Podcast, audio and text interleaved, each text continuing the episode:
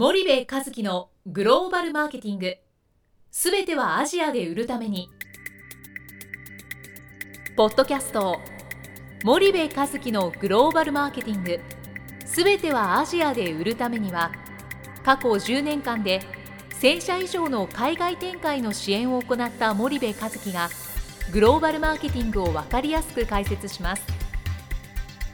グローバルマーケティングとは世界のニーズに応えて利益を上げること。アジアで売るためにはものづくりプラスグローバルマーケティングを武器とした戦略を持たなければなりません。日本には素晴らしい企業が多く存在します。その企業とともにアジア市場を目指したい。再びジャパンアズナンバーワンと呼ばれる時代を作りたい森部一樹はそんな思いを持ちながらこの番組を皆様にお届けいたします。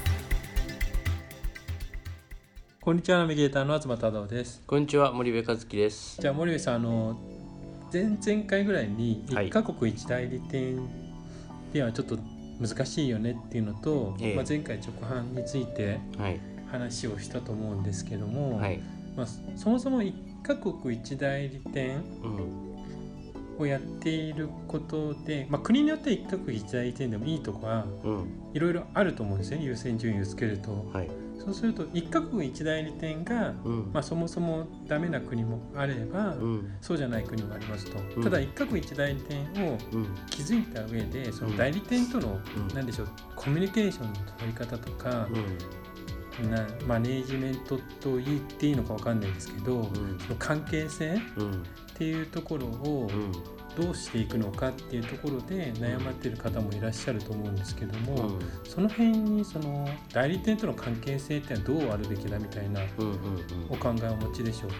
まずね ASEAN でいうと一カ国一代理店でいいのは今東ちゃんといるここシンガポールぐらいだと思うんだよね。はいはいでその他の国で一カ国一代理店制度っていうのはえっとまあ適してないよね。それは前々回話した通りで。はい。でえっとその代理店、まあ、ディストリビューターとのコミュニケーションなんだけど多くの企業が、まあ、まあ2つあると思うんだよねステージが。まずまだ輸出のビジネスをやってる企業さんっていうと現地に拠点がないから日本からあいわゆる輸出担当者とかその国の担当者が現地に出ずばってって、うんうんうん。えー代理店とミーティングして、えーまあああだこうだっていうのをやると。でそれが年に1回の会社もあれば半年に1回現地訪問する会社もあれば3ヶ月に1回訪問する会社もあると思うのね。ただそういう会社の多くがディストリビューターよりもマーケットを理解してないから全てがディストリビューターに言われるがままになってる会社っていうのが非常に多いんだよね。でそうするとやっぱりいいディストリビューターに巡り会えればまあ伸びる。うん。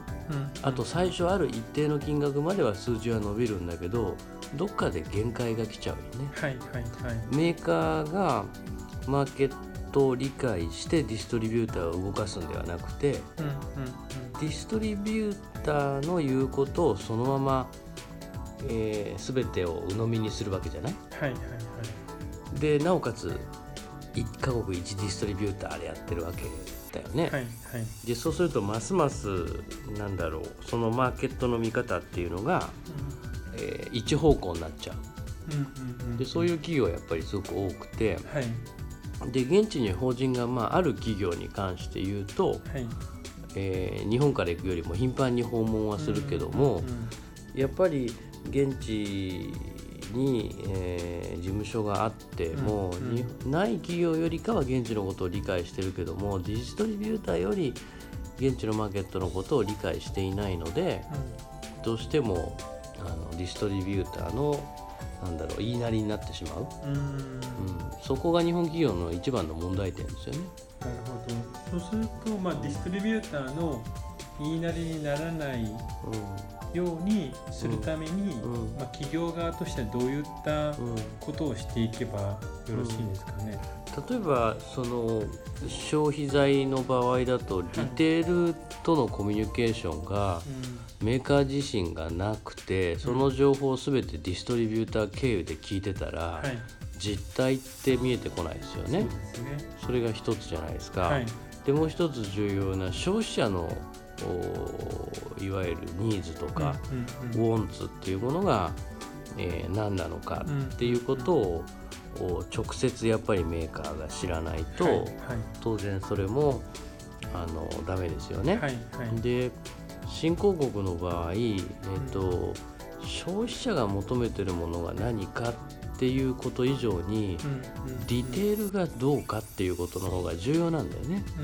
なんでかっていうと確かに物は溢れてるけど日本ほど物は溢れてないしまだなんだろう消費者の、えー口により早く自分たちの食品を突っ込むとかね。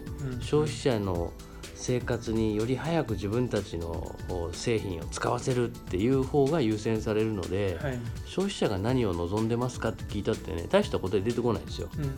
だから消費者よりもやっぱリテールがどうなんだっていう実態を、えーディストリビューターに言われるがままになるんではなくてメーカー自身が理解しないといけないっていうのはやっぱ大きいですよね。うんで結構日本の消費財メーカーさん分かってないですからね。なるほどなるほど。そうするとやっぱりリテールとのコミュニケーションを取るっていうことがうん。一つうん。重要になってくると、うん。まあ多分そう言われるとなんかディストリビューターの手前、うん。なかなかメーカーさんとしては、うん。リテールに直接コミュニケーションをするうん。機会がうん。そもそもないと思うんですけども、うん。その辺はどどうなんですかね？うーんとそのディストリビューターに悪いとか？悪いとか、まあ、メーカーとして直接つてがないのでどうやっていいかわからないとか、うん。まあ、いろんな悩みがうん。あると思うんですけども、うん。その辺はまあ解決してディストリビューターと一緒に行くのか、うん。まあ、メーカーさんが何かしらのつてを伝って、うん。小売りに直接何かを聞きに行くのか、うん。まあ、2つに1つだと思うんですけど、うん。うん。うん。それはどうお考えですかね。いやディストリビューターと僕一緒に行ったらいいと思うんですよね。はいはいはいで単独で行ってもいいし、あの逆にそのなんだろう、えっと現地法人があるのに MT にねディストリビューター使うなんてもうありえないですからね、うん日系企業だけですからねそんなことやってるのね。だからディストリビューター使ってほ本来はメーカーが直接行くべきなんですよね。だって MT は直販すべきですからね。でもまあディストリビューター使ってるんだとしたらやっぱディストリビューターと一緒に行くっていう。で逆にディストリビューターがメーカーをリテールと合わせたくないなんていうディストリビューターはもう使っちゃダメですよねだって何かを隠してるわけじゃないですか。何かがブラックボックスになってるわけじゃないですか、はいはい前にもお話ししましたけどメーカーとディストリビューターっていうのはもうあの共存共栄でなければならないんですよね。チャンネルの開拓をしていく上で、はいはい。なのにリテールにメーカーを合わせたがらないっていうことはそこに何かあるわけですよね、うん。ですからそんなディストリビューターは逆に言うと使っちゃいけないし、うん。ディストリビューターにそう思わせてるんだとすると、うん。例えばそのメーカーが直販しちゃうんじゃないかと思わせちゃってるんだとすると、やっぱりメーカー側がディストリビューターとうまくコミュニケーション取れてないっていうことの表れだと思うので、はいはいはい。そこはもっとやれることが多分いっぱいあると思うんですよね。うん。なるほどなるほど、うんそうすると、まあ、基本スタンスとしてはメーカーとしてはディストリビューターと一緒にうん。小売りに行きながら、うん。まあ、小売りとコミュニケーションをとってうん。いろいろなことを、うん。まあ、交渉していくのか、マーケットを知るっていうことをうん。ややっていくってことが必要だと。うん。うん。絶対必要ですね。でそのなんだろう。えーうん、ディストリビューターよりリテール MT のことを知らないで物を売るっていうのは危険すぎますよね。うん。だから全部こう言われるがままになっちゃうし、はいはい。今月ダメでした。ああそうですか。うん。来月よろしくお願いしますって言って日本あの日本人の担当者帰ってくるわけじゃないですか、そんなん誰にでもできますよね、うん。多分あの中学生だってそんなことできるわけでしょ。はいはい。でそうすると今月ダメでしたって言わせないために前前倒しで対策を打つのか、うん。ダメでしたって言われた時にすぐ対策が打てるのかっていうのが、あの戦略的チャンネル開拓なわけで、はいはい。ディストリビューターが今月ダメでした今月良かったですうんっていうと結果指標をそのまま受け入れてるだけなので、何のためにじゃあディストリビューター訪問してんのっていう話になっちゃいますよね、はいはいはいはい。それだと全く意味ないと思うんですよね。うんうんうんうん。うん。そうするとまあ多分輸出型でやっていて現地法人がないとか現地に連絡事務所がない、うん。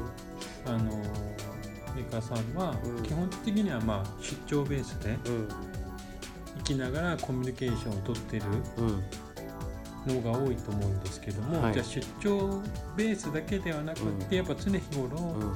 その辺のコミュニケーションは取っていかなきゃいけないっていううん。それね会社も担当者もあ行って現地に行ってディストリビューターに会ってたらいいんだって思ってるんですよ、うんうん僕あの勉強会とかセミナーとか講演やるとねうんうん。あーって顔してるんですみんなね、うん聞いて聞きながらね、うなんだけど行って会ってあのどうもいろいろありがとうございます。今月どうですか？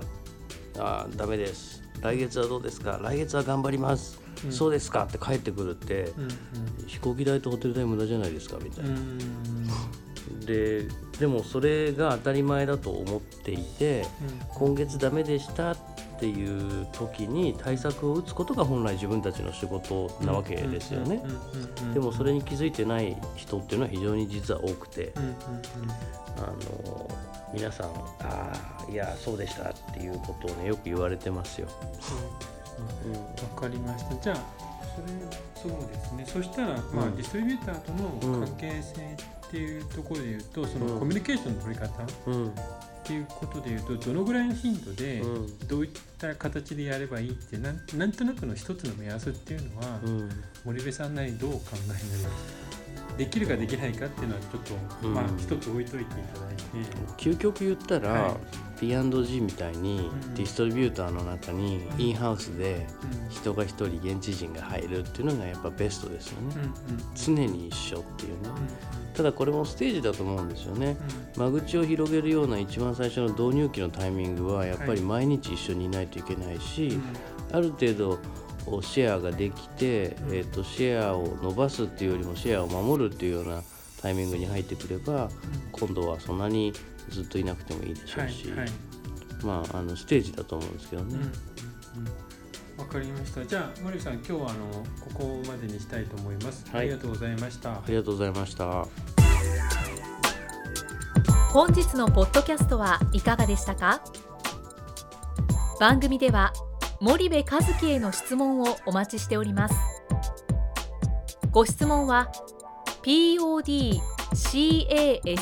アットマーク spydergrp.com ポッドキャストアットマークスパイダー grp.com までお申し込みください。たくさんのご質問をお待ちしております。それではまた次回お目にかかりましょう。